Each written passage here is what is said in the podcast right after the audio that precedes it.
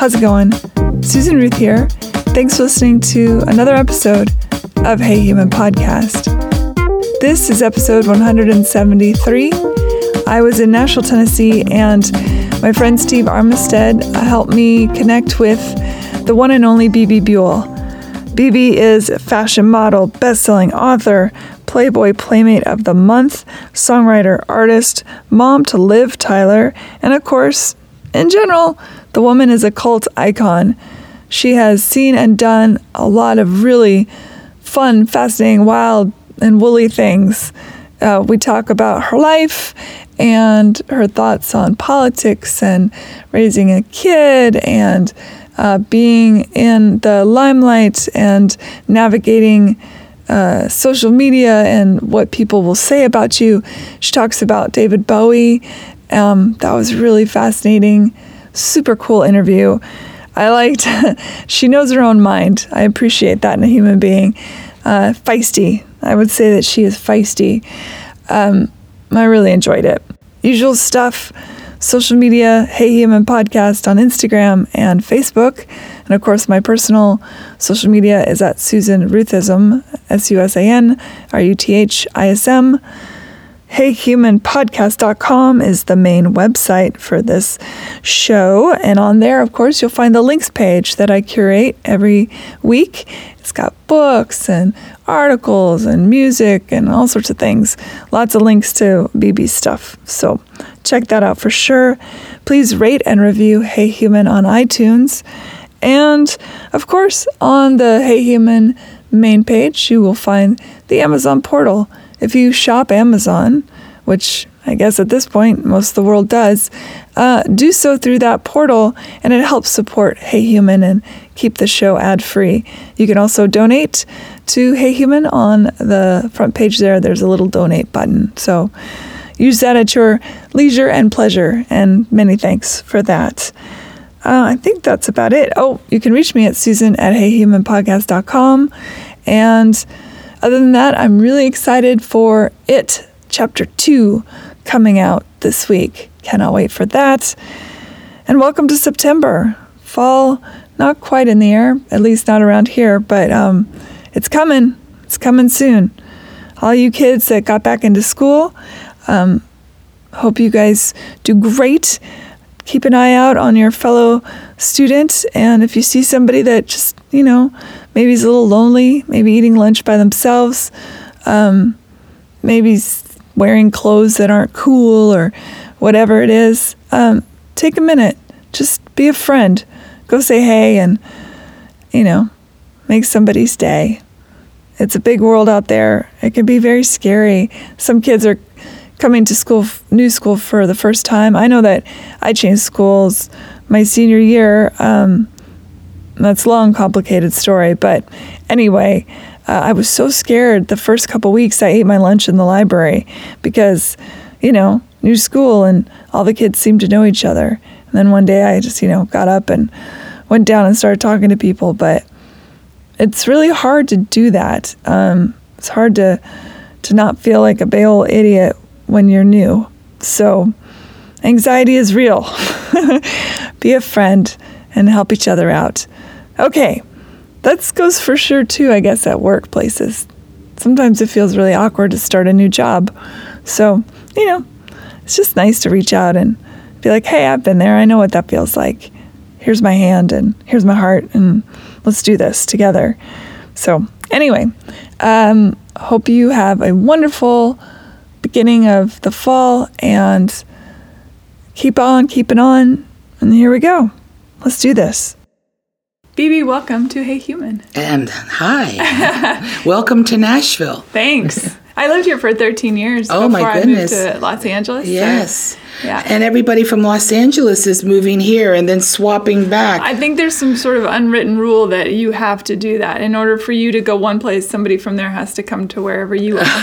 well, 100, 100 plus people a day are moving here. Yeah, it's insane. from Chicago too. Chicago, New York, and LA is where we're getting all our transplants. And a lot of Austiners are trying it to see if they prefer right. which one they like better. Sure. Very How long have you lived here? Um, since 2012. Did you move from California? No, I'd never lived in California. Oh, okay. I've only visited. Um, I've spent bouts of time there. You seem like a California girl. No, no, no. I'm an East Coast girl, but I did grow up on the beach. That could be the California you're seeing. I grew up on Virginia Beach. Yeah. That's I was born in. Virginia. Yeah. Yeah, and summered in North Carolina at my grandparents' farm. Also beautiful. North Carolina is stunning. So, I'm a Southern girl, even though I got to New York right out of high school. Yeah, So- because you don't have the southern drawl thing going on. No, I have a hybrid. I have sort of a mixture.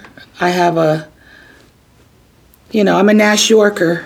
So I have a, a little. I never did have a real strong accent though, because my mother was a protocol Danyan, and she, She's did she found the protocol? yeah, she did. She did. It, it's just was very interesting to to get all those little perks, you know, so young. I mean, I knew everything about a place setting and a fish fork and a dessert fork and a butter knife. I mean, I, I understood everything. I knew how to set a table for royalty by the time I was 12. And it, it was, um, it was good. It, it It's a at the time, art, I I mean, at the time I sort of rebelled against it, but when I went to my first dinner party in the early 70s with Bryan Ferry or Mick Jagger, I was really, really happy that I had all those skills because they all, being British, did. And they had never really met that many Americans that they thought had any couth. And it was really difficult. Rock stars were very different in the early 70s, especially the British ones they were very picky about what girls they dated and who they hung out with. It was not the same as it is now. Or it's, or I think the change came maybe 80s into, I don't know, it, it got very strange. But um, it, it, it got me into a lot of wonderful things. It, it, these things that my mother taught me. It, it, it was um, it was useful to me. The tools, and of course, it's been passed on to my daughter. And I just think good manners are, are nice. I, what's wrong with having them? No, I think it's a lost art. Absolutely. Um, I've dated a few guys whose kids I think, no, no, no. Let's sit at the table nicely. You Oh, don't no. use your knife to pick up your food. You Yeah, know? I, I'm just really glad that Liv missed the the the uh, the computer thing. By the time she was in maybe the tenth grade, mm. we had to get her her first little desktop computer to do schoolwork on, but. We didn't have cell phones, and it was a big deal when she got her own answering machine and her own phone line in her room. Yeah. I, I just am so glad that I didn't have to bring up a child with all this. Oh my God. There's a lot of information being pounded at kids. It's overkill. It's For sure. And I, I, I, I want people to use their imaginations. And my daughter is such a good parent because she limits all that. Uh, And she was very. She kept it limited with Milo, my oldest grandson, and so it. Um, I feel like kids who learn that stuff, they tend to pass it on too. well, they're all getting bad necks and bad posture and everything too. They're gonna. From staring at the phone. Well, like in 50 years, people are going to look like hunchbacks. It's going to be weird. It's we're morphing into something I don't like. I'm Yeah, I understand. I'm not a Debbie Downer. I'm a positive person. I get and it. And I go through life and I love my art and I appreciate a beautiful day. But I'm really concerned that we have to get things on You've track. seen a lot in your time. I mean, and Yeah. the thing is, is uh, in your age group at least, there's an exponential change. It's not like little tiny Oh, micro yeah, I changes. mean, I got to swim when the water was clean. And basically, I mean, it started in the 40s and the 50s with the Industrial Revolution and everything. And in the 50s and the 60s, when they started introducing um, processed food, you know, uh, plastics. you know, stuff. all that stuff. And I remember it was such a big deal for my mother to let me eat a TV dinner. It would be like on a Friday, you know, to watch chiller theater or something. But you know, I wasn't allowed to eat that garbage. My mother believed in eating real food, as Yeah. did my grandparents. But I'm grateful for that. She got me on vitamins when I was a teenager. So, did you have a pretty um, picturesque childhood? No, I mean it was. um Uh, it was wrought with with identity crisis because I didn't have a dad. You know, my parents were divorced when I was two, and Which was unusual back then. and the last time I well, my father was military, and the last time I saw my daddy was when I was like five at my mm. fifth birthday, and then I didn't see him again until I was eight months pregnant with Liv. Wow. I went my whole life without even knowing him. So, no, I mean, you. I think I had a lot of idyllic moments. I think I was just really, really karmically lucky. You know, I got to be part of history, and I got to see so many things, and I'd be part of uh, moments that I'll never. I mean, I got to be alive when David Bowie was alive, and Prince, and the Beatles and the Rolling Stones, and I, you know, I, I can't think of a better time to be alive. I mean, I, I think about it, you know, maybe 1780 and the English aristocratic, aristocratic. You had to be wealthy to be, Yeah. be around in those Yeah, days, I well- think. If you weren't wealthy, it probably wasn't much. Well, I would have been watching Harlots that my daughter's in on Hulu, and oh my God, that was such a time in history. The opulence of it for those that were part of the royal. Yeah, if you had oh money, my good time. If you didn't, it was insanity. not so much fun. Yeah, You know. It was all very. But the uh, harlots, they opera. infiltrated with royalty because they were so well groomed and you know the harlots had to take especially good care of themselves and they had they were courtesans they had to be uh, a little bit special they mm-hmm. couldn't just be the odd hooker on the street Ex- excuse me to any hookers because i'm pro Sex all that yeah, i know I, i'm pro people doing whatever they want with their bodies not that i would do it but that I, I don't see any problem with it but i love harlots if you haven't watched it I haven't seen it. Well, there's I don't have Hulu. it's only three. It's so easy to get. You get your Fire Stick, Amazon Fire Stick. Boom, your Hulu. And that's that's Liv that's on that. Yeah, she she started. She wasn't in season one, but two and three. Okay, Yeah, check it she she brought a lot of um. she's a great actress. It's- she brought a lot of life to the series. I, yeah, I mean, I love it. it, it- Yeah. it's brilliant. But she's uh, doing British accents a lot in her oh, that's fun. recent roles, and that Is it surreal as a mom to see a child? Is it surreal as a mother to see a child doing? You know, I think it's I think it's only surreal to those who haven't experienced it. I think when you know when it, when you do it, it just seems totally um, organic Mm. and natural. It seems like it should. Mm-hmm. You know, it's it's biological Yeah. science. Yeah. so let's go back to you. Um, you are a kid growing up in Virginia, and Yes. you left home around seventeen. I read that. Well, somewhere. no, I 18, um, 18, after high school. All right. I turned uh, 18 the summer after graduation. Oh, that's traditional time. and so I was. I was 18 by the time I went to, to New York. Why New York? Were you just ready to get the heck out? Uh, because I had no interest in college at the time, sadly, which, um, you know, I look back on some of the whims of of those days, and you just you really you know the song "Live for Today." I mean, that's kind of how we were. We didn't plan. You know, you know, didn't save, didn't do any of the mm-hmm. sensible things. A lot of us, anyway. You know, my I was born in '53, so I'd say most of my friends within that five year range. Sure. They either went into the arts and did very well, well, or they became entrepreneurs. And a lot of my friends have become very successful, and they're still my friends from when we were young. So it's kind of interesting. But uh, New York, and you know, my mother just on a whim sent a couple of pictures of me to super agent Eileen Ford, and um, we heard from her within three days. I mean, it was that quick Wow. uh, within three days of what we assumed, probably a week of what we assumed.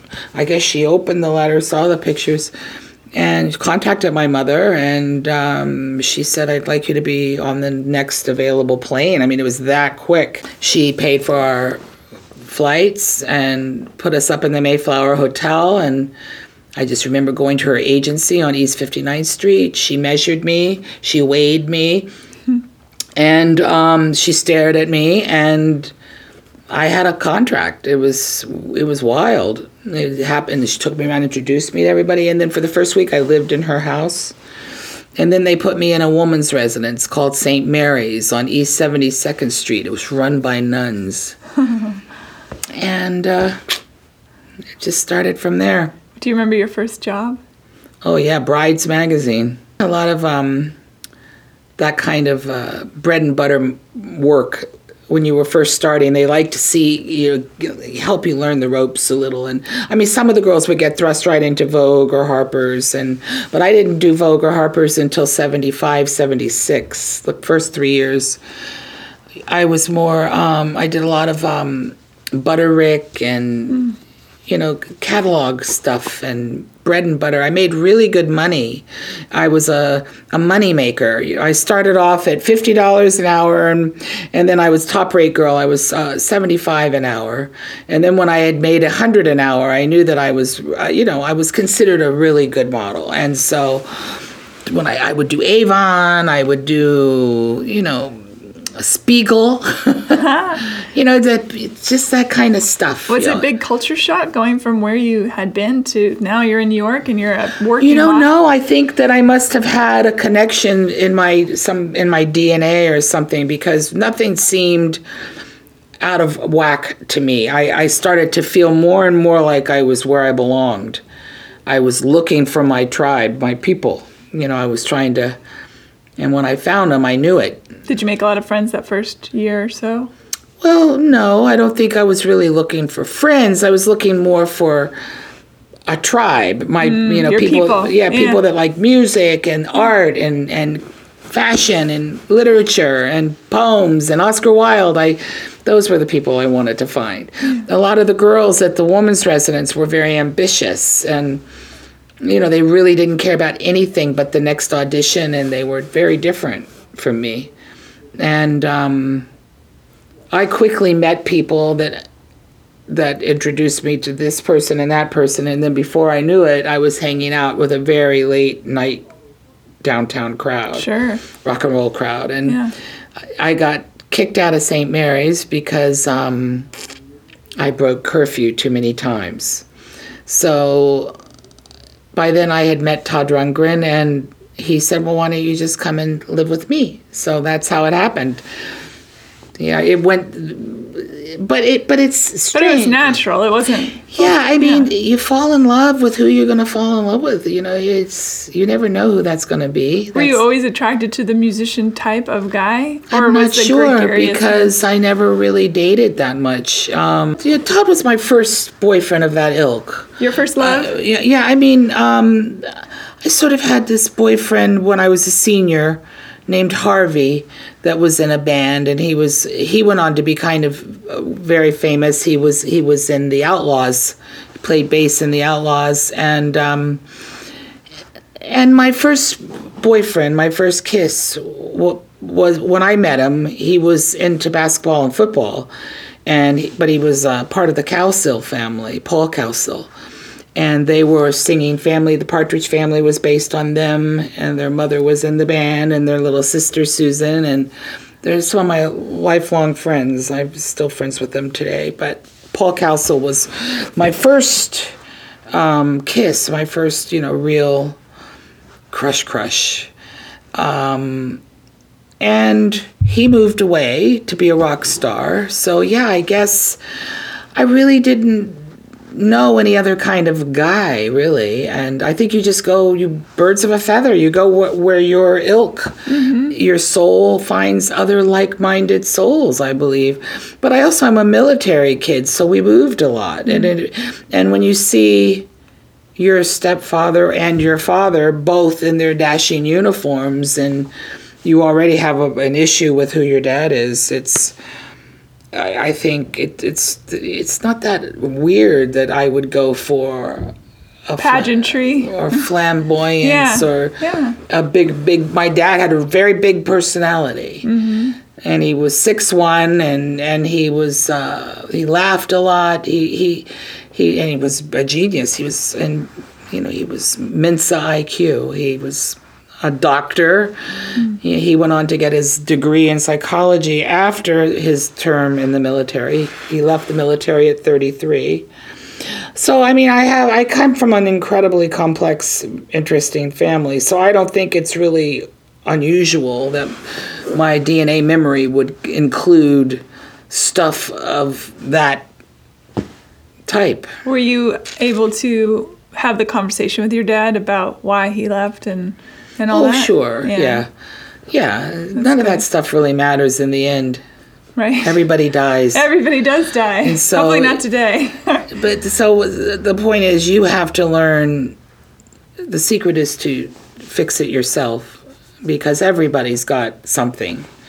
Everybody. You're not going to meet somebody that's void of stuff sure. Ever. Don't. We all come with our luggage. Uh-huh. For sure. and make sure it's Louis Vuitton. keep keep it nice. But but it, it, it's it's as you get older, you you stop internalizing everybody else's. But if you have an empathic uh, essence, like I, I, I'm sort of a natural empath. I feel everything. I feel, you know, I have to learn when to censor it. I don't like that word boundaries because everybody uses it. It's become like the it word. The metaphysical it word is boundaries. And I'm like, ee. You know, I just think you have to know when to shut yourself off and open the gate again. Mm, for sure. Mm. What were some of the things you learned there as a as a budding into love, especially with gregarious men, just for yourself and your own preservation about love? What do you think was Well, I, you know, I, I, I, it was shattered. You know, you, I, lear- I didn't know faithful men or men that were into the uh, sanctity of the traditional union. I mean, although I had some close friends in our profession that were soulmates and that were married, but it was never the the guys I dated. It was always their drummer or their bass player, you know, or something that had that idyllic, uh, old fashioned viewpoint on life. I always went for. Um, I don't know what attracts us to. It's it's a reflection of yourself, I guess. I, I guess you know when I was very young, I saw myself the same way, maybe. I, I, you know, it's all a big mystery. You start wondering: is it past life? Is it genetic mm-hmm. DNA memory? Mm-hmm. A lot of people think that sometimes past life memory is just DNA memory. Mm-hmm. Um, I believe that. That's part of it. But then you get this kid, you know, this five-year-old kid that uh, remembers the war and draws the airplanes. Oh, yeah, I read about that kid. And knows where his mother is Yeah, and finds her Yeah. As a five year old, his 100 year old mother. I just sort of believe in all of it. Yeah. I think it's all happened, and I believe in the whole multidimensional aspect of everything. So I, I think. And why not? I mean, I don't know. Why limit yourself to one life? I mean, heck yeah, bring it all on. Let's see what else we can learn. but also, I think, you know, as, and I think our souls know a lot of people that we cross with, and mm-hmm. I think we know who those people are, and we find each other again. Sometimes we make the same mistakes with the same people over and over. And you just have to keep on working on it. Mm-hmm. If that's what you choose to do. Sometimes I think a soul feels like, okay, I've addressed this issue enough. That's obviously not going to work. So your soul goes again, you know, to another place maybe. I I'm not sure. I just don't believe that I'd like to think we get better and smarter in Yeah. our choices. I think so. I think some souls are not very evolved at all. And they it takes a long time for them to even get you know, a little bit a little inch in the road. Mm-hmm. But as my grandmother used to say, it takes all kinds. Yeah. And And it's interesting uh, that you- you've dated some very famous, very again uh, charismatic men, Mm-hmm. but uh, but you eschew the the term groupie, although that's what they used to call women who dated rock stars. But to me, a groupie is not. It's like I don't know what it is. It, it's a word that I don't. It's it's it's a, it's a derogatory, That's sadly, that's what I term yeah. that they call women. They don't call guys that. Right, exactly. So I'm trying to figure out what is a guy that goes after or, hooks up with Cher. He's a bagel boy. You know, they people be, are jealous. No, I So- mean, I think that's the bottom line. and right? they have to create a term, a derogatory term that sets you apart from them. Yeah. eh, That you must have done something unholy to get the attention of that human. Also, I think there's a lot of hangups around sexuality and owning one's own sexuality. Yeah, I'm the most hung up in the world about sex. I mean, are? sadly, because of the way I was raised and because of some traumatic issues that I had, you, you know, I've never been uh, considered the best shag. I mean, I, I doubt you'll see that on my tombstone. And I can guarantee you that if you were to interview or talk to any man that's ever made love to me, he's not going to go, hmm, that Bebe, she was something in the sack. You know, no, that, that that's not what I'll be remembered for ever. And um, What do you bring? Good brain. I give good brain. Yeah. So I, I just don't know. I, I have um, a gift from God, I guess, or or something that's just who I am, where I like to connect with other creative people. And what comes from that is whatever it is. Whatever the soup is, whatever the casserole is, the outcome is usually good. Are So- you finding that here in Nashville? I find it everywhere I go. I only go where I'm led. Yeah. Okay. You know, people say, "Why are you moving to Nashville?" I don't have an, any clue. I'm just listening to my inner voice, and the vortex drew me in. I don't know what it is. Mm-hmm. It was, you know, some people are afraid to take risk, and it's very scary when you're very entrenched. I had a beautiful house in Rutherford, New Jersey, which is six miles outside of New York City, with panoramic views of Manhattan, in a beautiful stone townhouse in my husband's town that he grew up in. My husband's a Jersey boy. We just celebrated our seventh. Oh, of course. Yeah. Uh, you, a a musician can't really live without a like-minded soul because we're not we're not normal. I you cut you off. You said you just celebrated your. 17th wedding anniversary. Ah, happy yeah, anniversary. we've been together 20 years. But um, but but he has a job as well. You know, I mean, we uh, do alternative things. Uh, You know, I do a lot of writing and public speaking, and you have a best-selling book. I have one. It's my autobiography. I haven't written another book yet. My book is now, I'd say, 18 years old. So going on. You've lived a lot of life since then. It's time to write a second book. It's oh yeah, def. I think the second one will be a lot more interesting, frankly, because I think there's a lot of people my age now. I, I people are living longer, and I think a lot of people that were born in the 40s and the 50s and the 60s. Um, we are uh, part of some of us are stronger because we missed all the horrible stuff that they're doing to everything now. Uh, The things they put in food. Oh my God. People ask why I'm a vegetarian. Would you eat an animal the way they treat them and kill them in this country? I mean, I just could not even imagine. I don't even know how anybody can think that's juicy and awesome to eat a pig or a, a cow. I, I just don't get it. I Is don't. Is your whole family vegetarian? no. No. God, no. Just you. Your husband's not. Yes. Oh, he is. Okay. Of course, and so is my daughter to some uh, on and off extent. You know, she craves things sometimes, but I think eventually, with her best friend being Stella McCartney and stuff, I think eventually she will go completely away. You know, for a while I would eat a chicken if if I knew where the chicken lived and how it died and His name. Yeah, sure. and it didn't ha- and it didn't have you know horrible hormones and steroids put in it. I think if it were, it's getting easier, and it certainly depends on where you live. But the easier it becomes to eat like that, the better off. I be. can't eat fish anymore either because of what we're doing to the ocean. I just can't. I, I, I, I, I look at a fish and I think of Linda McCartney and how she would say that the fish, you take it out of water and it hurts. They can't breathe. The way that They, Now they and- can't breathe in the water. and, It's it's, terrible. I, the whole thing just i don't want to eat plastic i don't want to i'm just uh, i'm getting to the point now where i don't know i just i get very upset I, even when i see a commercial on tv that shows a piece of rare meat or something i feel like i'm going to throw up I've gotten to a place where I just can't connect with hurting mm-hmm. anything. I can't connect with suffering an animal being be abused and and for my food and the burning of the rainforest to make room for more cows when less people are eating meat on the planet. So this dictator that they've got I, it's a whole. Brazil, It's just you know, yeah, but the, the, the- we're rampant with these kind of Yeah. leaders right now, and they've got to go. Yeah, it's a it's a thing with people that are in that kind of power. The power begins to corrupt them. I think it's just it seems Well, inevitable, and it's been like that. For a I don't know. I just think they don't have empathy. They're missing that chip. no, it's empathy doesn't make money. Yeah. Well, sometimes it does.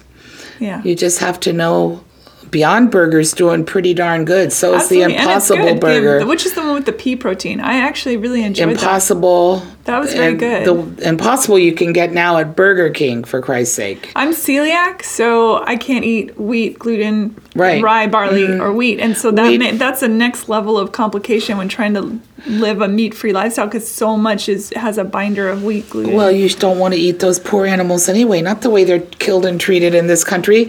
We kill in one day in America as many cows as they kill in France in two years. There's, there's that causes an imbalance karmically in your your body, your system, your cells. All that's connected. sure, but for farmers who that's their livelihood, I don't know that they know what an option would be.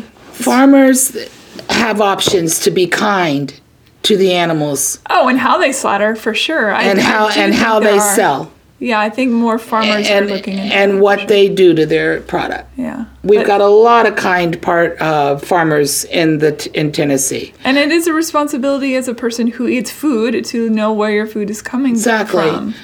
And It's like how if- it's handled If you eat eggs from a happy chicken that's like, "Whir, whir, whir, look at my eggs, you know, look at my beautiful blue and green eggs. I, I, I you know, I don't see anything. I, I personally have chosen not to, but I don't see anything wrong if somebody wants to have a fresh farm egg Sure. and once in a while, or beautiful cheese from a happy cow that's worshipped and treated kindly, Right. or yogurt, or any of that kind of stuff. I I, see what you're saying. I, I don't see. And I do think that there are farms that are ethical with the way they do things. And there are many that aren't, unfortunately. And so as consumers, Oh, it's horrible. we have to be aware of which but- ones do which if you choose to eat that kind of food. Because I do believe that when uh, an animal is slaughtered in fear with a great deal of pain, that then of course courses through its blood. Yeah, that's and then you're eating me- that. Yeah, that's cancer. It's carcinogenic. It's called fear adrenaline, and it's what's released into the human body too when you're killed. Um, it's the same thing, and um, those poor a- animals. They're so innocent. You know, they are so trusting and they're so innocent, Yeah, and the they. dog festivals, what they do to those dogs is so disturbing, beyond I- disturbing. And I- they think that it seasons the meat. well, you know what? That is ignorant. well, it's a And cultural thing, too. And you know, but in 50 years, hopefully, people like that won't exist anymore. I'm hoping that a that a, hope, that yeah. that a new consciousness is going to move in, and and people like that are gone. I'm sorry, I just don't have any any place for them in my life or my thoughts, except for pity. Do you uh, grow vegetables and stuff on your? No, I mean I don't live the kind of lifestyle that I could tend to any Oh, okay. vegetables, but Yeah. I do go to farmers markets. I have lots of friends that have tons of shit. Excuse my French. I No, didn't know. you can swear. And um, People often do on here. I uh, get gifted a lot of stuff too. Sometimes so much that I don't even know what to do with it all. So I sometimes have to gift my neighbor who likes to make pickles with my five thousand cucumbers that are gifted to me. And but um, oh God, I love a good pickle. yeah, I I do too. And um I mean, I would love to have the lifestyle where I have time to. I mean, I had a garden with Todd one time in the early 70s. We had a. That lasted for two seasons, you know, two years we did it. But it's a lot of work, and you have to have the time on your hands to do it. My f- neighbors behind us, they have bees. So we have two big beehives, so I get fresh honey. That's nice. Mm, it is nice. Yeah, that's lovely. Uh, when you when did you get into music as a performer yourself? Was that something that you had always done? Well, I I think you know it starts with me. It started in choir. It started because I was the only alto in my entire all girl boarding school, all ages. I was like you know a contralto, not just an alto. Yeah, you got a low voice. There's a sopranos and there's but but I have a high voice when I speak and when I was young I had a higher voice when I sang. It it's just it, it all has to do with um, life and age, you know, changes your voice. But at the time I was what was called a contralto, which when you're 11 years old, uh, you get to only sing certain things, and usually they would save me for solos and, and things like that. And um, so it started off with that, and then then the class uh, mass. We I went to boarding school, sixth, seventh, and eighth grade, and we'd have folk mask, and Debbie Drinkwater and Annette Zumba would play acoustic guitar, and I asked the nuns if I could play tambourine because I wanted to play what Mick Jag what I saw Mick Jagger play the tambourine and the harmonica. I started playing that when I was pretty young, and so I, I was into maracas and percussion-y kind of instruments and tambourine and things like that. So I think it started in school. I, I knew that I had an unusual voice. I knew it wasn't going to be a common kind of voice. I think um, I always had fantasies of being a singer, but my mother pushed me to the modeling thing because she thought it would be good money for me and a good career. You know, something that, whereas even then, whenever you you know would say you want to be in a band, people were like, "Oh, that's not a very good choice. You don't know if you're going to make it or not." Yeah, things So- haven't changed, right? So no, so you know, I I, I got I, I started with my music in public in front of people around 78, 79. And then I went into the studio with Ric Ocasek and and his band The Cars. And they took me in and recorded two songs with me. And then I worked with Rick Derringer on two more, and that became a record. So I guess I was about 26 when I got into my first band.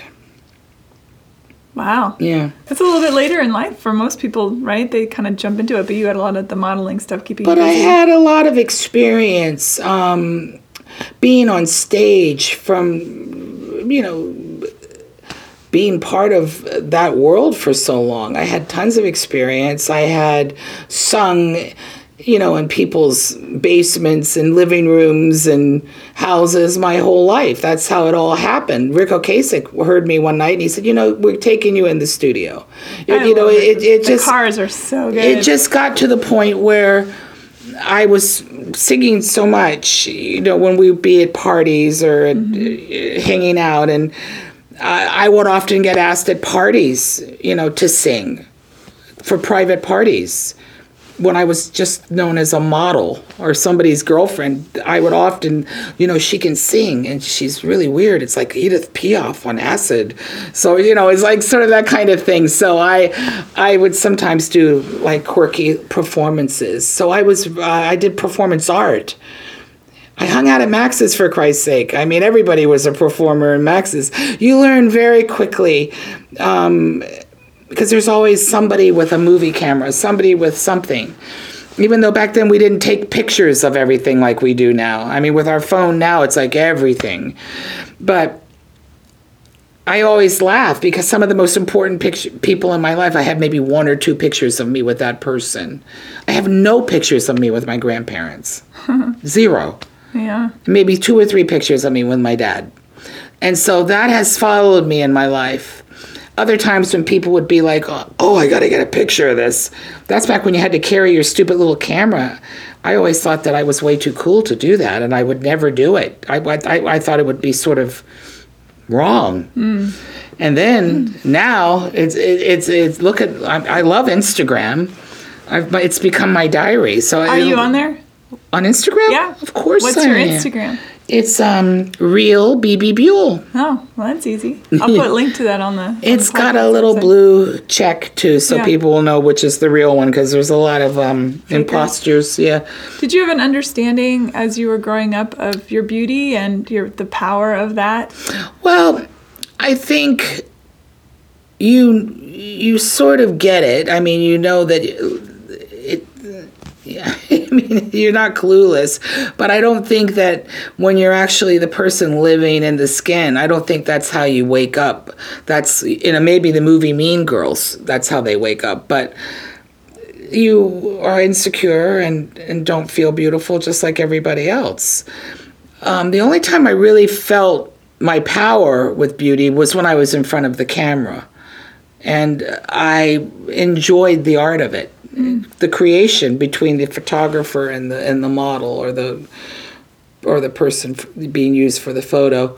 I I uh, I enjoyed the creative part of it so much. Just the whole ritual, the makeup and the clothes and the planning and the lighting and you know people say, What was it like doing Playboy? Was it sexy? No, it was horribly hard. It was like you, you get into a pose and they would say, Hold that. And you're contorted, literally. You're twisted around like a pretzel. And they're like, Hold that. And so Yeah, you can't walk for four days when you're done shooting a Playboy layout. okay.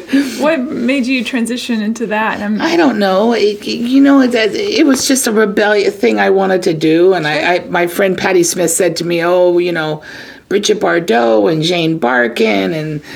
Bettie Page. I mean, she was listing off all the women that had done. Marilyn Monroe was the first person to ever do Playboy, and I just thought those were the kind of women that I aspired to. I thought they were the, they were the free spirits, the mm-hmm. rebels.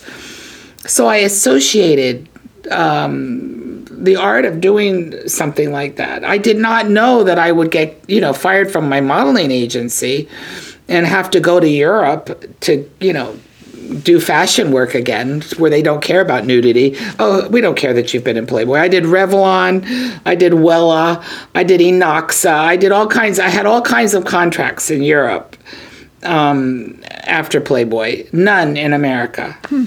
So again, that puritanical. It's very interesting how strange it is. Um, but it was Wilhelmina, the modeling agent, that was sort of um, in competition with Eileen Ford. She had once been a Ford model, and she was a, a model. Then she left and started her own agency. And I'll never forget Willie. She was something. And I remember going into her office, and I said, "Well, Eileen, you know, said I I did Playboy. I can't." be a Ford model anymore and she laughed and she said we'll just send you off to Paris and London and Milano and they'll forget about it she said it's not a big deal we'll have that book we'll get that. She was right. I went to London first, and I was working within three days. Yeah. For British Vogue, and Barry Lategan, and Clive Arrowsmith, and Bailey, David Bailey. It was instant. It was insane. It, um, but it, it, it upset my mother because you know I had that look. I had that Cheryl Tiegs Cybill Shepherd, all American girl look that was so big mm-hmm. and during the time. And, and, and measurements and, were But I went too. rogue. Yeah. You know, I went rogue. I went rock and roll, as yeah. they say. So they would all call, I got called all kinds of things. The rock and roll model, you know, wild child. I got called everything but groupie. The groupie thing didn't come till later when I feel that journalists got, they even called, the one that they called me all the time was Friend to the Stars. that always made me laugh. That's a great title and, for and, a TV show. and um, you could star in your own sitcom. And you know, I, I, remember you know reading about Lillie Langtry as a young girl, and still to this day adoring her and her friendship with Oscar Wilde, and they called her a professional beauty.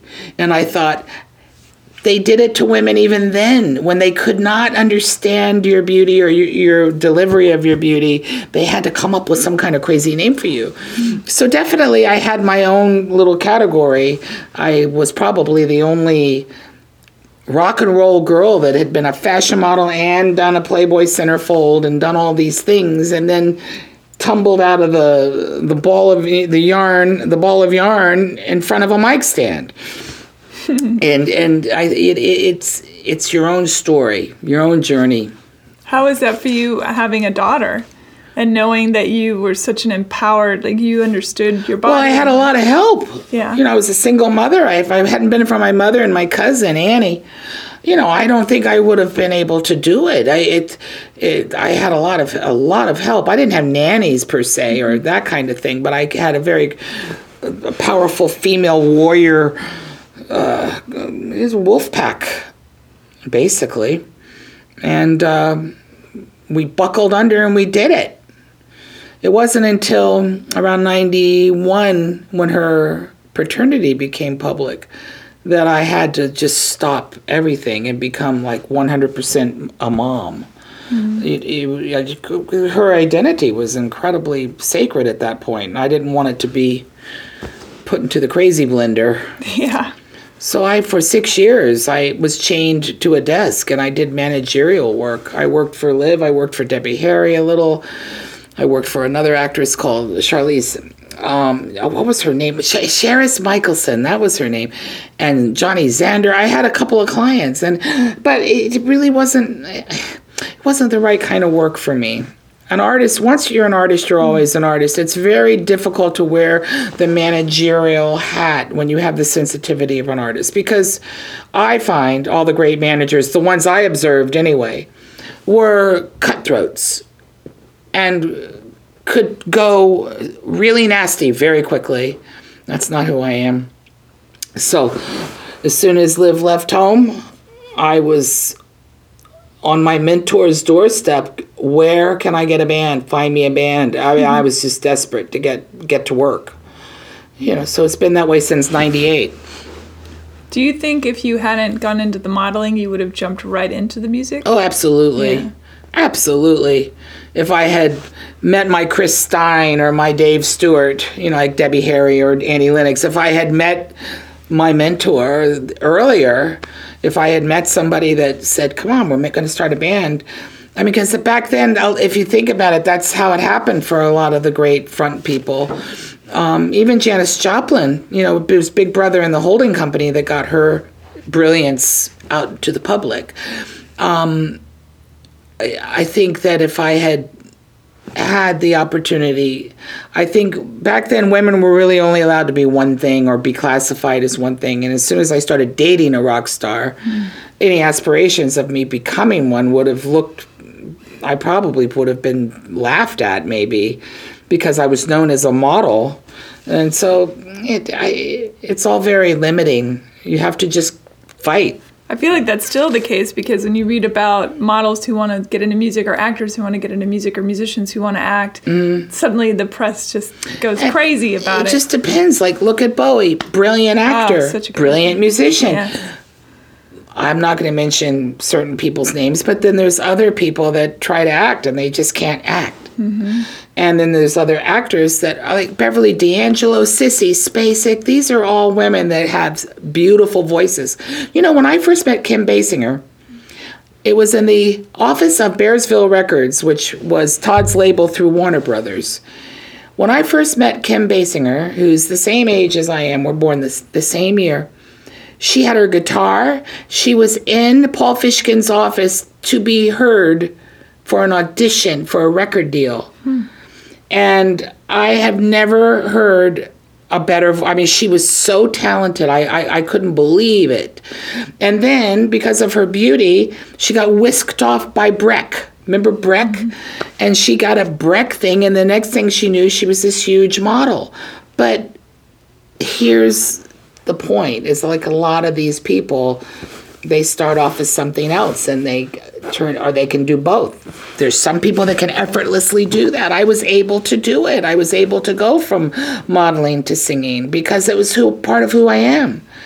It, it's not like i didn't just say oh i'm going to be a singer today. I've been singing my whole life. So It's uh, interesting though. I think there is this weird, the press. Um, they're it- unkind.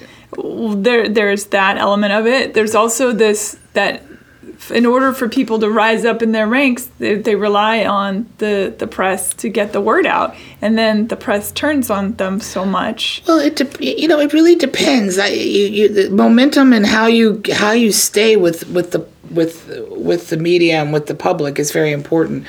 I don't try to um, pretend that I'm um, trying to sell as many records as Pink. You know, I, I I enjoy my cult status. I know who I am, and but I can still put on a show and sell out a room in seven minutes. It's it's. do you perform out much these days I do. Yeah, I mean, when- I, I when I when I can, it, you know, when I, you know, I can't keep a band on salary because it would just be ridiculously pointless. But I I write all the time. You know, hmm. I'm I'm a songwriter. This is what I do. So my my catalog is is enormous at this point. Um, I get up on stage with other people quite often. I have a single coming out with the Dandy Warhols on Black Friday, which is November 26th. And the Dandy Warhols are one of my favorite bands. And I've gone on stage with them a few times, and we decided to record Femme Fatale. that's great So, um, you know, I, I just, I'm getting ready to make it, start another album. I, I just keep putting my stuff out there. I'm not looking for anything but the self satisfaction that I get and, and, and whatever my handful of fans are, my 40,000 followers on Instagram. sure You know, the, I do it for them. And I get I get a lot out of it. I get a lot out of um, resonating. does it tickle you that you are in fact a cult hero of sorts, a cult legend? At this point, I think that it, they have to have a name for everything. I think I'm just, I, I hate this word because it gets used as much as uh, boundaries. I'm a survivor. You know, I, I, I have. Uh, I didn't fall into the hands of the drugs. I, I didn't let them get me. I didn't let broken hearts destroy me. And um, I met somebody that truly loves me and takes care of me 20 years ago. Uh, so I'm lucky. I, I'm just one of those people that ha- I have a strong family, I have a beautiful child. So I can list all the things that are, are, I should be grateful for. And of course, there's, I could say, boy, I wish uh, I had as much money as uh, Madonna, but or, or whatever, you know. But uh, I would probably not have any anyway because I would be so busy saving things. I'd be building elephant sanctuaries and rhino sanctuaries and I'd be traveling all over the world trying to save everything if Have I had visited the- Madonna's money. yeah, right? Have you visited the elephant sanctuary here? I have not. Oh, you got to do that. There's a wolf sanctuary here too. That but I didn't think the elephant sanctuary was open to the public. For you, I'm sure. You, I'm sure you could get I could get a private tour. I bet you. Yeah. I would just give anything. I think certain people they they will show around, especially given um, your Instagram. You can talk about it. It helps bring. Um, Well, anybody that follows me on Instagram knows that I, uh, you know, am a big, big animal activist. yeah, I bet and- they give you a tour. and but you can go to the wolf one. The wolf sanctuary is incredible. These wolves are so stunning. Do they let you love them? Yeah. Well, you can you can kind of there's I think one or two that'll let you pet their, their I know noses, that we, but we have some, of them you're not supposed we, to. We have a couple of friends that we know in Austin that do the hybrids, the Mm, wolf mm-hmm. dog hybrids. I was writing uh, at this guy Jordan. He lived on the property at uh, Jordan's house, and uh, right as the, the night came and the, the moon started to come up, and then they all started. All the wolves started singing. They Oh my it was God, it's incredible. Well, you know, dogs, my dogs, I have a pug and a mutt. Um, you know, my dogs will howl with me. We do this whole little ritual when my husband and I come, we go, ooh, and they cock their heads back. So it is an instinct within dogs. Yeah. I mean, Absolutely, it's a call of the wild, as they say. I don't know, but my little babies, they howl. They howl their little butts off. They're the cutest things. But it's only when I come home. It's like this little ritual, like, Yeah. oh, she's home. Yay. Everybody's happy. Ow! Yeah. And we all do it together. Who are you uh, working on the record with?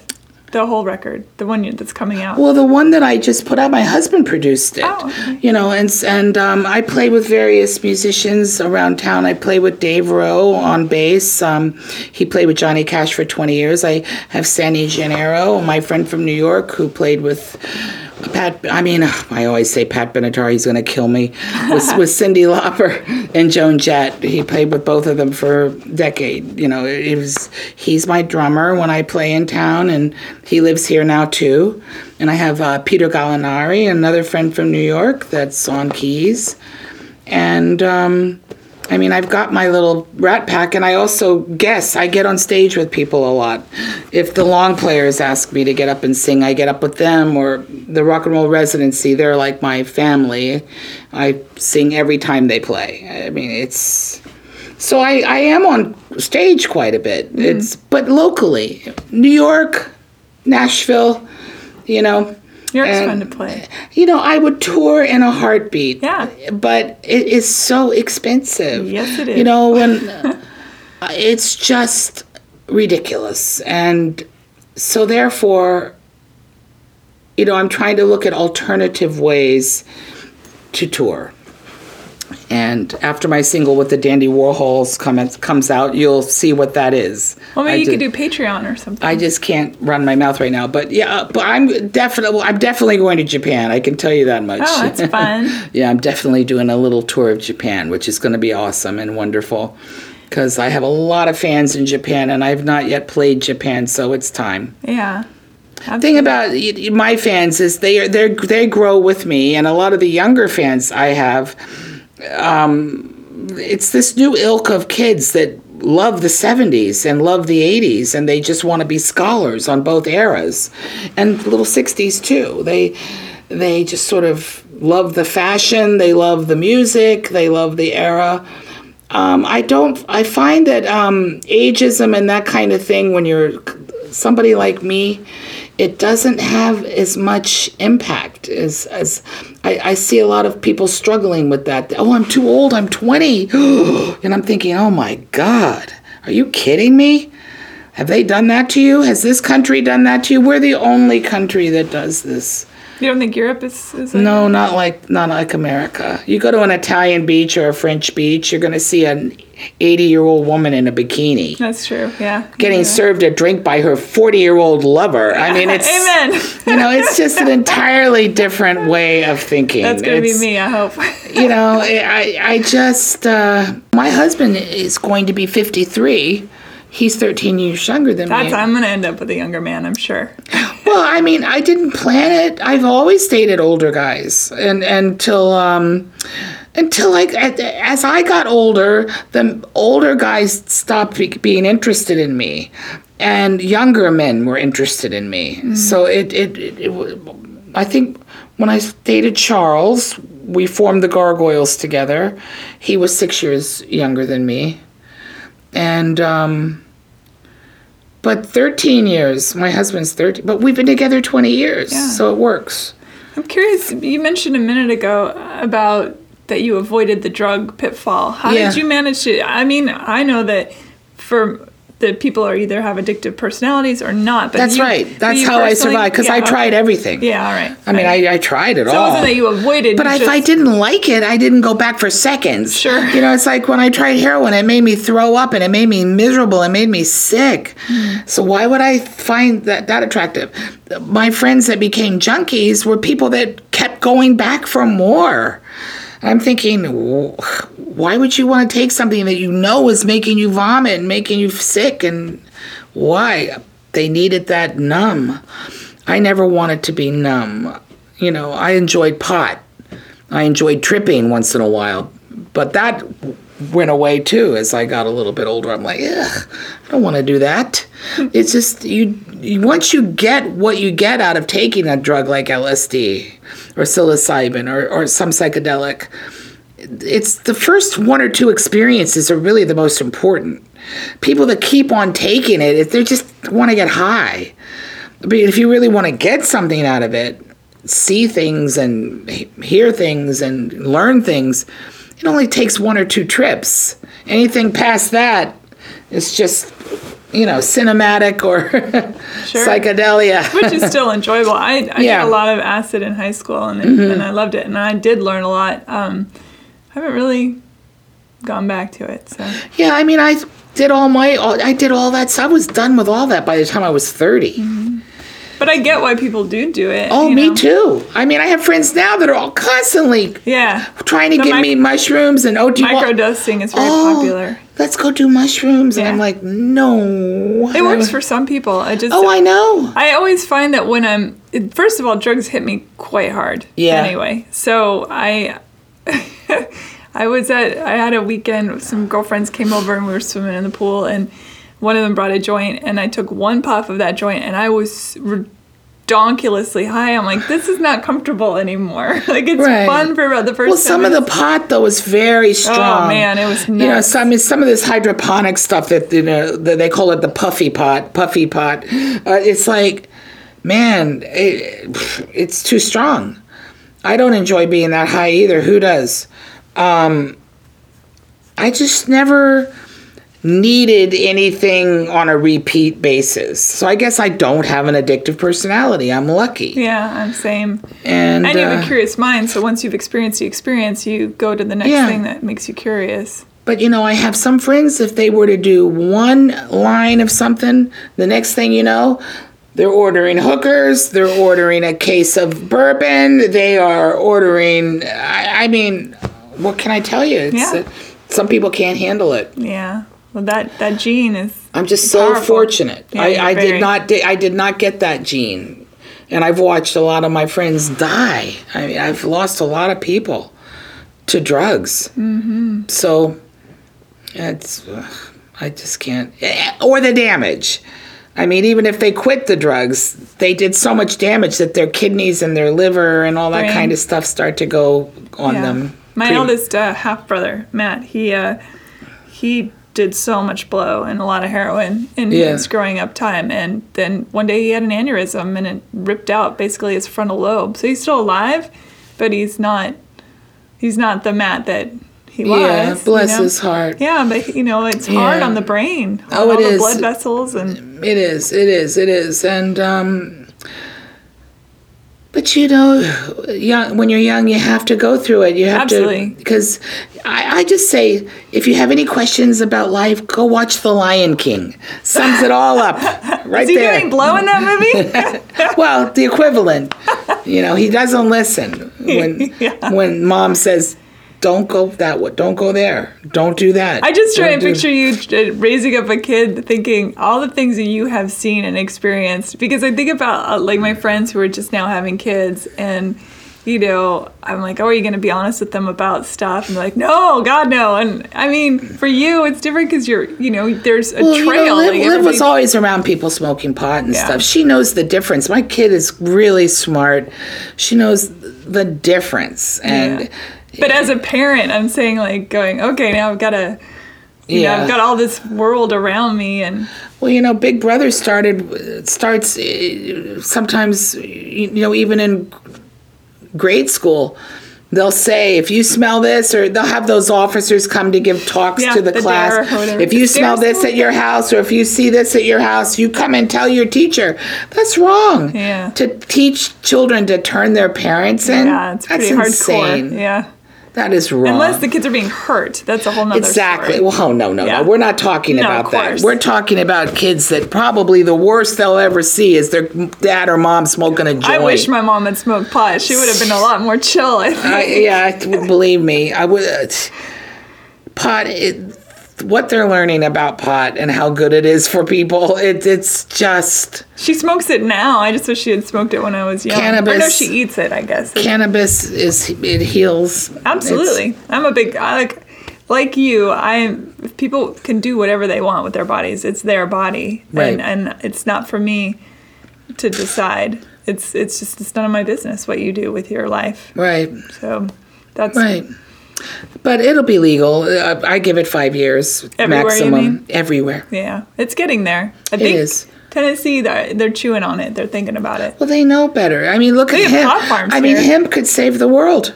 Yeah, well, there's people again, money that don't want. Hemp could save the world. Yeah, It could make people rich too. yeah, I know. Eh, if it, that's the thing. It's, it takes a leap of faith of getting over the the hump, as it were. Yeah, to to put away the fossil fuel and move Right. into solar and move into wind and move into all of that. I mean, th- what what the Trump administration is doing is they're just trying to milk every penny they can because they know it's coming to an end. Kids that just turned 18, they're voting next year. We've just got to get our heads out of our asses. We've got such a beautiful country. We, we're so lucky. We're so fortunate. We got to stop fracking. We've got to stop raping. We've got to stop, you know, unprotecting protected land. We've got to stop slaughtering billion cows a year. I mean, what's what is wrong with us? It's, it, I know she made the money it's all symbol, money. It's just money. but. It, it, it, what is it going to matter Well, if we? until what, but what, what's what's the money going to do? It's not. That, that's logic. You're using logic for something Yeah. that doesn't. I mean, they say get silver and get gold because eventually money will mean nothing, and we're going to go back. None of it's going to matter. Some scientists say 12 years. What are you crazy? We've got 18 months before this thing is irreversible. Well, the world is. She's she's kicking our ass. Yeah, we, and we really need to wake up and get things going. We got to get things moving. The election cannot come soon enough. We have to change right away. We, we've, I don't care who the nominee is. I, I don't care if it's a rhinoceros. I keep using that word a lot today. I love rhinos. Yeah, but clearly. if, Is that your spirit animal? but uh, no, actually, No, my spirit ani- animal is a crazy little unicorn. Really? no, monkeys. Monkeys? Oh, look at that, your shirt. Monkey Man is my favorite Rolling Stones song, and I am just a monkey woman too. No, I love monkeys. This is vintage. This is very old. This What do you like- listen to for music, by the way? What is the when I liked. I listened to Little Steven's Underground Garage on uh, Sirius, Sirius. which plays all stuff, everything from the eras that I love, '60s, '70s, '80s, '90s. Like I just heard um, a great Hoodoo Guru song called "Cracking Up." I'm cracking up, and I just remembered how good the song is. You know, it's just you. I like a variety. But I also, when I travel, I listen to the Stones, the Allman Brothers. I, I love classic rock. You know, I like uh, I like the good stuff. It is good stuff. I was lucky because my brothers are so much older than I am, and so when their musical taste trickled down into me, which was wonderful. Mm-hmm. Yeah. yeah. My eldest brother wouldn't even talk to me until I'd listened to a few records. Like, Yeah, no, well, you know. yeah, no, that, that that stuff was important. It was a rite of passage. It Yeah. was certain records reflected certain changes for certain people. Yeah. So now, do you do you have siblings? no, No. Okay. so I'm an you- only child. I mean, my cousin Annie was kind of raised as my sister. Okay. My mother adopted her when she was 16. Oh, that's cool.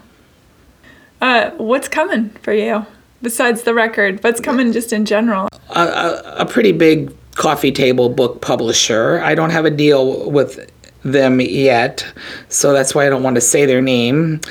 Um, but they have been talking to me about uh, doing a, you know, a big beautiful coffee table book of all my personal photos, f- photos that uh, my Polaroids, uh, pictures that have ne- never been seen before, um, stuff from my childhood and, and early 70s, pictures, uh, my Polaroids of Bowie and things like that. So I'm thinking of that. I've been challenging myself for the last few years, trying to compile just the pictures that would be used for something like this. So that has been such a big journey for me, going through all my archives and going through all this stuff. Yeah. Oh my God. You you dated Bowie, correct? well, Sort of. Sorta. I mean, we didn't have a sexual relationship, but we were friends and comrades, and we hung out and we did stuff together, like going to to Radio City Music Hall, uh, going to the top of the Empire State Building. I took him to the Jersey Shore. He wanted to see where Bruce Springsteen lived because he was such a big Boss fan. That's he was a big Springsteen fan. And um, I, as a matter of fact, the first time I saw Springsteen was upstairs at Max's in 1973, and he was on the piano um, singing these songs without a band. And there was like nobody there, just like few people. And Bowie took me to that. So Bowie was um, a secret you know, Springsteen fan way before Springsteen blew up. Because, you know, in 77, he blew up and became the biggest thing in the world. Wasn't he on Time and Newsweek at the same time or something crazy? That's great, but But he, but, but, um, I'll tell you, Bowie loved his songwriting and thought it was, you know, so cinematic. And he wanted to see the place that the songs were about. He wanted to see Asbury Park. And back in 73, Asbury Park was not as um, cleaned up as it is now. It was, but it did have that fabulous amusement park. And it still had the convention hall where you could go see bands. But um, he was like a child you know, he wanted to get the fried dough. He wanted, you know, candy apple. He he wanted to walk on the boardwalk. He wanted cotton candy. He wanted to smell it. He wanted to, you know, he wanted to smell what Bruce Springsteen smelled. It was hilarious. that's so cool. Yeah.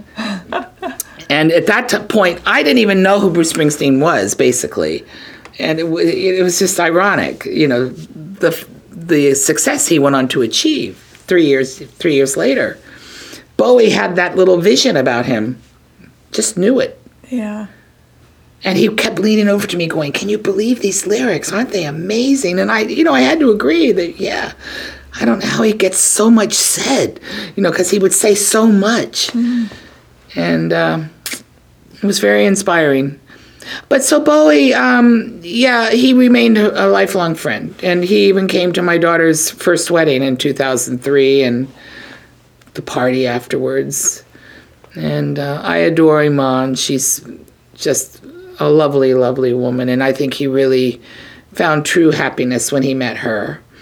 And uh, after his heart attack, though, he had a heart attack around 2004, and uh, that sort of changed everything. But you know, he continued to smoke. British. Gitanes. but uh, he he continued to smoke his cigarettes. He loved his cigarettes. Oh my God. But uh, you know, losing him was awful. I, I just remember, you know, you see in movies when people somebody dies and the person faints or the, they drop the phone and you think, oh, that's just a movie. It was the first time in my life that when I woke up and my husband had gotten up about an hour before me. It was about eight in the morning, and he s- stopped me and he said, Honey, I just wanted to let you know that David Bowie has died. Well, all those things that I used to be skeptical about happened to me. All the air left my body, hmm. and I literally fainted. Wow. I literally, all the blood left my head.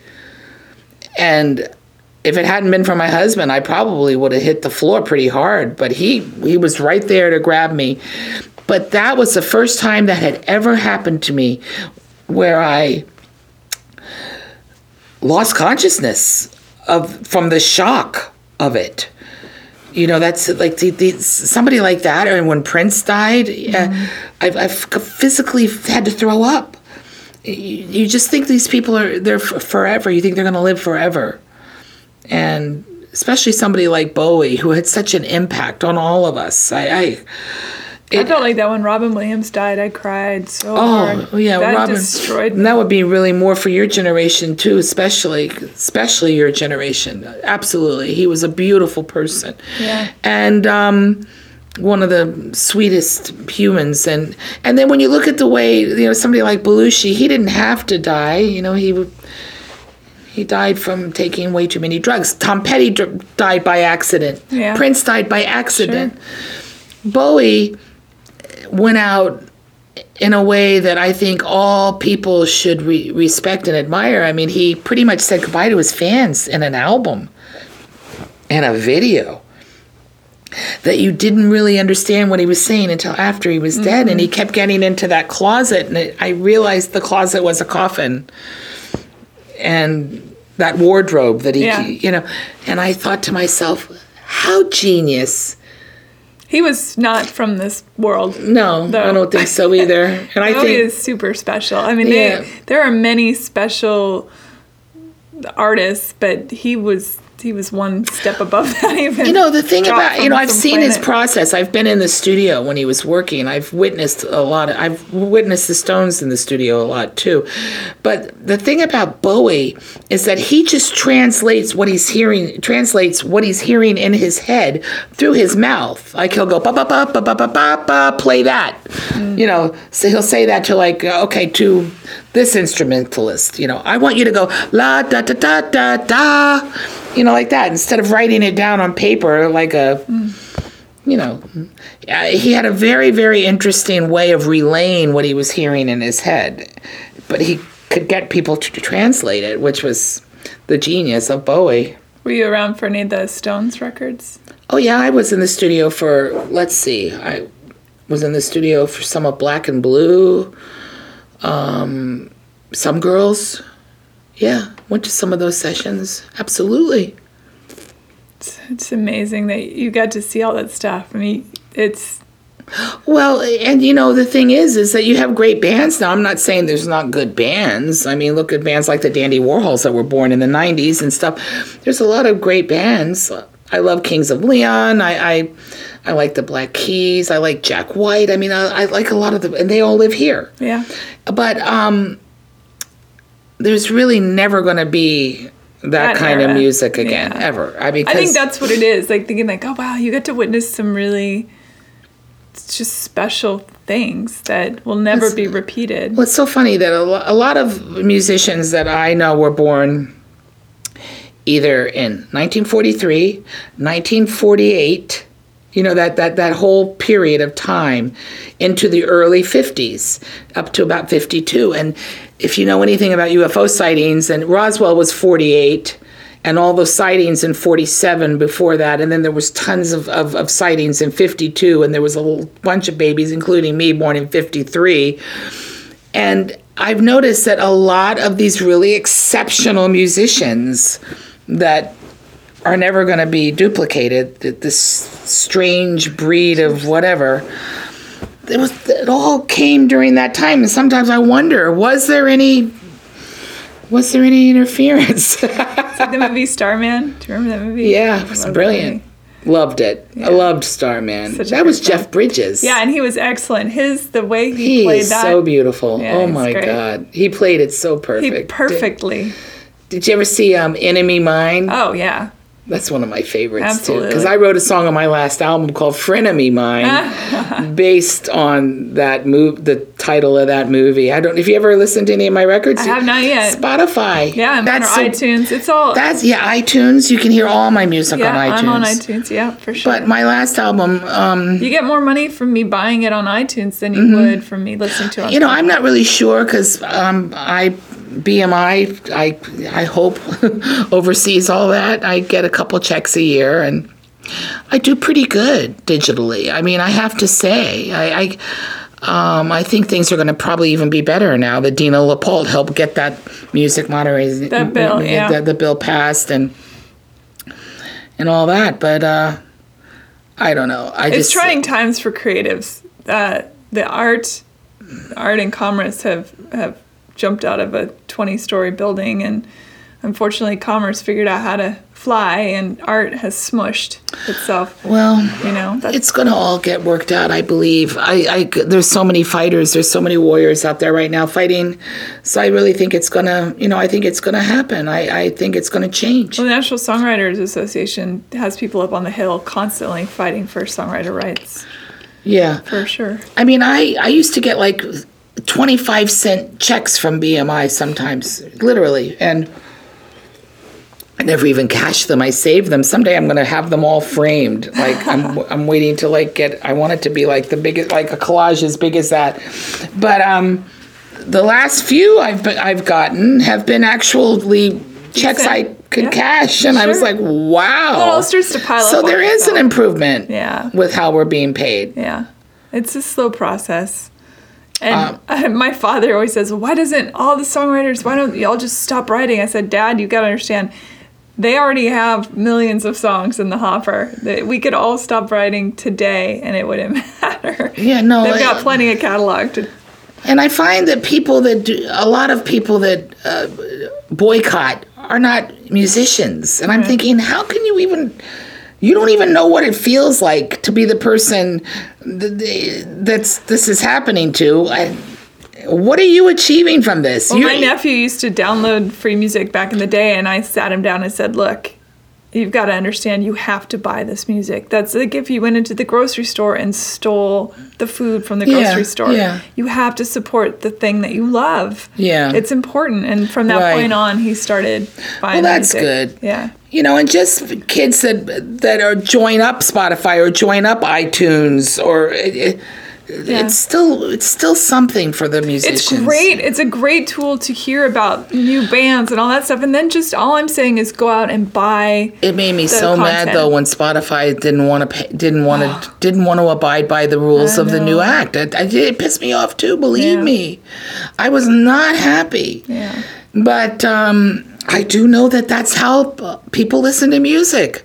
I know. But they can also buy it on iTunes. I'm just saying there are Yeah. other options where you will get a little bit more money. Yeah, so- a little bit turner more turnaround. Yeah. Are you going to be traveling a bunch or? Well, I, traveling. Uh, it, it, it, you know, I travel when I when I when it when when it's there's a reason. You know, like uh, I go to New York when I have to do a job, or when I'm playing, or when I'm doing an interview, or when I'm doing this or that. I go to London to see my daughter. I go to Los Angeles for the same reasons I go to New York. I'll go to Los Angeles in November to sing uh, for Black Friday with Through Record Store Day with the Dandy Warhols. You know that kind of stuff. Oh, you have to let me But know. I've traveled. I've traveled all over the world. When you've traveled as much as I have, and uh, toured as much as I have. Um, right now, I've I'm a little afraid of traveling. The world is not safe to me right now. I'm not saying I'm reclusive, but I like driving places. Um, you know, like next month, I'm going to drive seven hours south so I can jump in the Gulf, and while well, it's still jumpable, and um, I, of course, I'll I'll be back in London soon too to see my my daughter who lives there now. Yeah. She doesn't really live in this country anymore. Even though Architectural Digest just did a big thing on her beautiful house in New York, but uh, her base is London now. But um, I go through anxiety now whenever I get on airplanes. Mm. I I'm I don't love it as much as I used to. Um, What's so cramped? And although you probably ride first class, but well, it, sometimes I don't. You know, it depends on uh, if if I'm being brought somewhere. They always get get us business or first, uh, but I mean sometimes I just have to travel coach like everybody else. And those planes that fly from Nashville to New York, they're little and there's no class on them, so you know, you have to sit like that anyway. Yeah. It's only an hour and a half, though. Yeah, I just want to get wherever I'm going if the fastest way I can, or if I can drive there, that's even better. Yeah. At this point, if I, if I can be leisurely and uh, it's a ten hour or less drive, I will drive. Yeah. So if I can bring my dogs, if I like when we go south. Next month we'll bring our dogs, and I, I like that. Yeah. I don't like leaving my dogs, but I mean I have a house that I am responsible for, mm. which is a lot of work I don't like to leave my house more than a week or two at a time. But um, I am starting to get ready to do some mini touring, as we call it. So, which will be in two week at a time intervals. Mm-hmm. And I'm going to do Japan next year, definitely. And um, I want to do Europe as well. But I, I don't see myself as touring for the rest of my life. I, I think what I'm going to be doing as I age and, and getting older is, is more writing. You know, I'm, I'm writing my the follow up to Rebel Heart right now, and I want before I present it to my former editor at St. Martin's, or before I give it to an agent if St. Martin's doesn't want it um, to shop. Uh, I want to have it done. Mm-hmm. I want a finished product, mm-hmm. and um, I'm at that point now where writing is a discipline. It's it's not just something that I love. It's cathartic and it's healing and everything else, but it's a discipline for me too. It's something that I, okay, I'm going to put 4 hours right now into this. Mm-hmm. No distractions. How does it feel to be so exposed throughout your life? People tracking who you've slept with, or who you've dated, or who you marry, or who your kid right. is, or you know. And you just get used to it. Yeah. It's been, and especially when I, you know, like when I read that I've slept with somebody that I haven't slept with. You know, I read sometimes that I've, I think they must get Paul Cowsill mixed up with David Cassidy or something. I met David Cassidy once in my life for like five minutes at a party. Never dated David Cassidy. Never dated Rob Lowe and uh, somebody said that in some interview sometime. Never even met. Not only have I not dated Rob Lowe, I've never even met Rob Lowe. So and, I, and I've seen things about myself online where I I read this thing where this girl went on and on about what a snobby bitch I was at Princess Anne High School in Virginia Beach and how she went to school with me and was in all my classes and I start laughing because I never went to high school in Virginia Beach. She's lying. I went my ninth and tenth grade year was in Newport, Rhode Island when my stepfather got stationed up there. My junior and senior year was in North Carolina never went to Princess Anne High School. So I, re- I, I read things about myself all the time that are not true, that are just blatant lies, made up and fabricated by, by people. And uh, the internet is an interesting place. It's the Wild West, and you have to get a thicker skin. Eh, you know, I think when we all first started to use computers and the wonder of it all, mm. I was very late. I didn't even learn how to use a computer till around 2003. And then when I did get on the computer, I saw these fake accounts that were all using my name, and oh, we had to f- hire this firm called Reputation Defender or something, and they had to go in and and we had to make sure that all of my social networking had the blue check. And uh, i mean it was a, a, nightmare.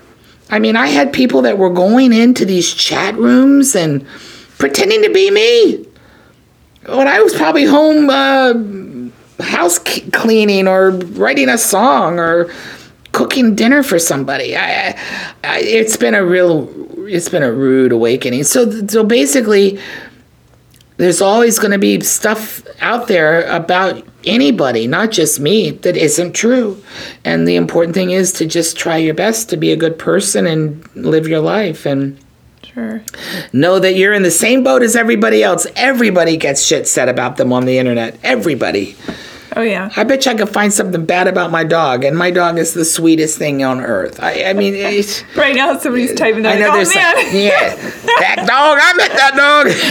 that damn dog was howling every time she comes. so I, I don't know. I just I think everybody has to not take it all too seriously. If you had to do it all again, same thing, would you? Well, I don't know. I mean. That's a tough question because I don't regret anything, but if I had tools in certain things that I did, would I have maybe maneuvered a different way? Possibly. But I think that we make the mistakes that we make because we're supposed to, that, that it all leads to something. And, um, I don't know if when I get into my 70s in five more years, if if I'm to be one of those people that uh, does inspirational speaking, that writes a lot of books. Uh, I kind of see that. You know, I, I kind of um, see doing courses in life lesson.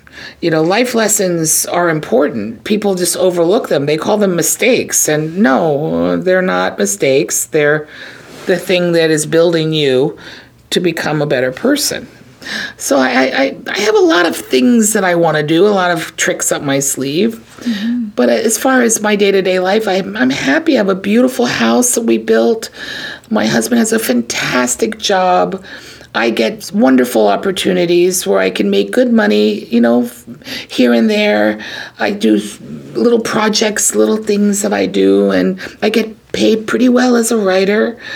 And um, it's a, a, wonderful accomplishment when you turn in a piece, especially when when uh, they send it back to you for second approval, and you see that wow, they only edited like two little things. Mm. They didn't change my piece, mm. and then you start seeing that you've become such a skillful editor uh, from editing your own pieces for so long that you could actually even do that for a job. So occasionally somebody will call me and say, Will you edit this piece for me?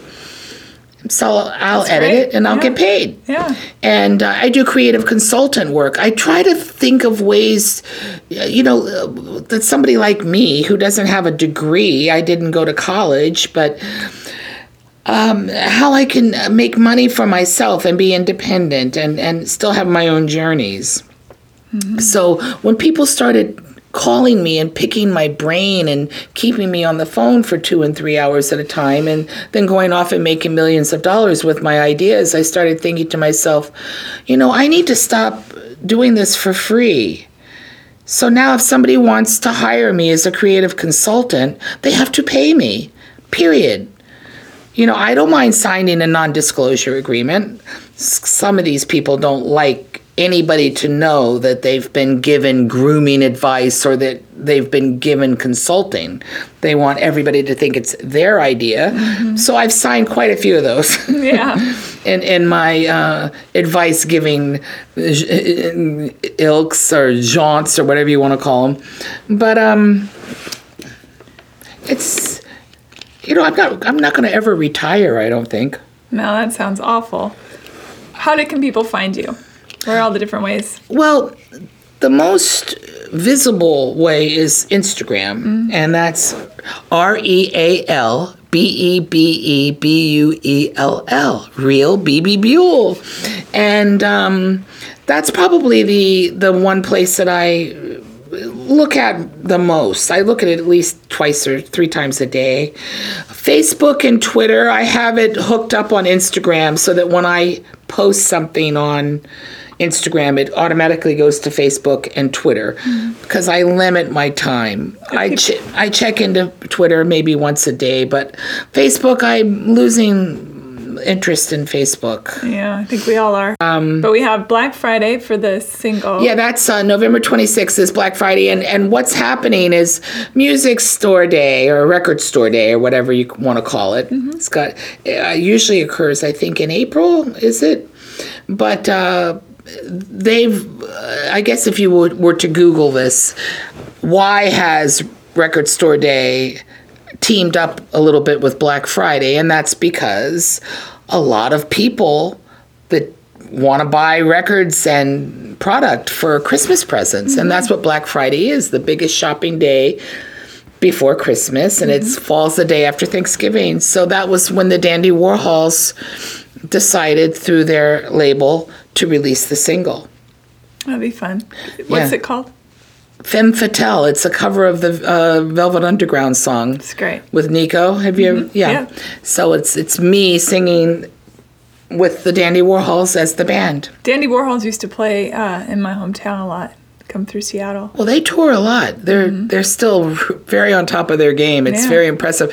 Uh, one of the highlights of my life was February 1st singing with them at the O2 in, in London. Mm. We did Femme Fatale, and oh my God, it was amazing. So it was cool. amazing. Awesome. So I get a lot of wonderful special moments. Um, my relationship with them has been wonderful. I feel very thankful for it. Well, I'm looking forward to reading book two. Yeah, me too. Yeah. Thank you so much for your oh, time. Oh, you're so welcome. I hope we great. covered it all. I think we we ran the gamut for sure. Yeah, and, and you know, let's let's close it up with um in life, you know, don't don't let sexism and ageism and all the isms uh, stop you from uh, you know wanting to do things. I mean, sometimes people will say to me, "Gosh, you know, don't you want to just take it easy and slow down? And what they don't understand is if I took it easy and slowed down, I would lose my sanity. I would lose myself. If I'm not, you know, doing something productive or something to help others or animals, or if I'm not participating in, in, in life and the and it's in movement, you know, that's when I start to feel you know, like whenever I rarely, I rarely get sick, but whenever I get sick and I have to actually go to bed for a couple of days, oh, I don't, it, it kills me. Yeah. I, I can't relax. Just think, you know, I, I, I want to be one of those people. I want to be an ism squasher, like an ism warrior. I like it. I think you are a living testament to that. Thank you so much. Thank you. Thanks everyone for listening. Bye. Bye. Hey, everybody. Thanks for listening. Don't forget, rate and review Hey Human on iTunes. Thanks. Bye.